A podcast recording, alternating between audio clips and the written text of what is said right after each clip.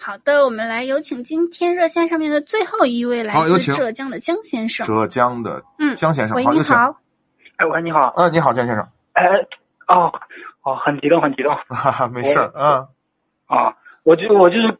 刚才那个，嗯，我今天怎么会有这个音乐您的声音调整一下，有时断时续的情况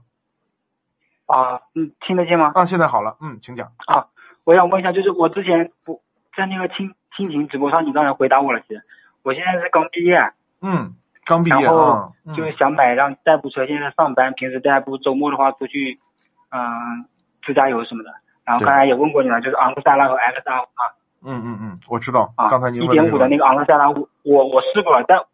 但我感觉就是呃，想让你帮我解答，就是它这有个自动启停啊，发动机自动启停嘛，嗯那红灯到绿灯的时候，它起步的时候，感觉它那个发动机就是响应的很慢，你的城市拥堵不？堵不堵？不不怎么堵的。我我在上班是不是市中心那边？不怎么堵的话，你就把这个功能开开；如果特别堵的话，就把它关上哦，啊。然就后是然就后这么这么然个后使用原则，因为哦不同的然后厂家对于这个功能的设置、灵敏度啊，或者是平顺性啊，嗯，都不太一样，都略有区对别。对对，而且、啊而且它那个起发动机开始的时候，那个声音很大，然后嗯我也看了一下一汽车之家上面一些评价说它冷启动声音特别大，嗯，我就啊就很纠结。嗯，你指的是哪个车冷启动成为特别大？昂克赛拉是吧？对，昂克赛拉，嗯，嗯，是这样啊。现在我告诉你，就是现在的这个所谓的什么正时可变正时气门嗯技术、缸内直喷呐、等等一系列的这样的技术，啊实际上都是在让这个自然进气的发动机输出更大的功率，对吧？能输出啊更多的扭力。那在这个技术之下呢，你会发现啊，现在实际上很多的发动机冷启动的声音都非常大，那个气门哒哒哒哒哒响的啊，这是跟那个过去那个柴油机真的是有点像了。我跟你哦讲，三四十万的那个那个这个这个这个这个呃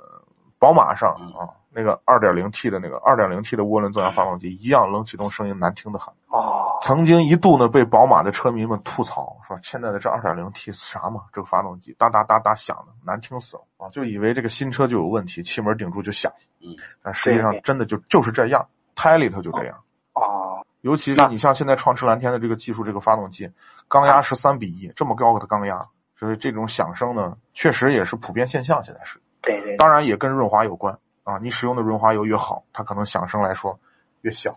啊，那时候还是长马了是吧？啊，对，常他是不规是在外面保养过？没有没有还没买，他是在人家那儿听的。哦对，我在咨询，就是我还头不是上一米八嘛，就感觉嗯就是那昂克赛拉后排就感觉太局促了，就很很那个。对啊，它是为了注重操控嘛，它是一个运动型的轿车，所以它轴距一长，它肯定就笨，太笨了，哎所以没有办法长。你看现在，跟啊那个嗯， X 三位比起来的话，还是选昂克赛拉爽。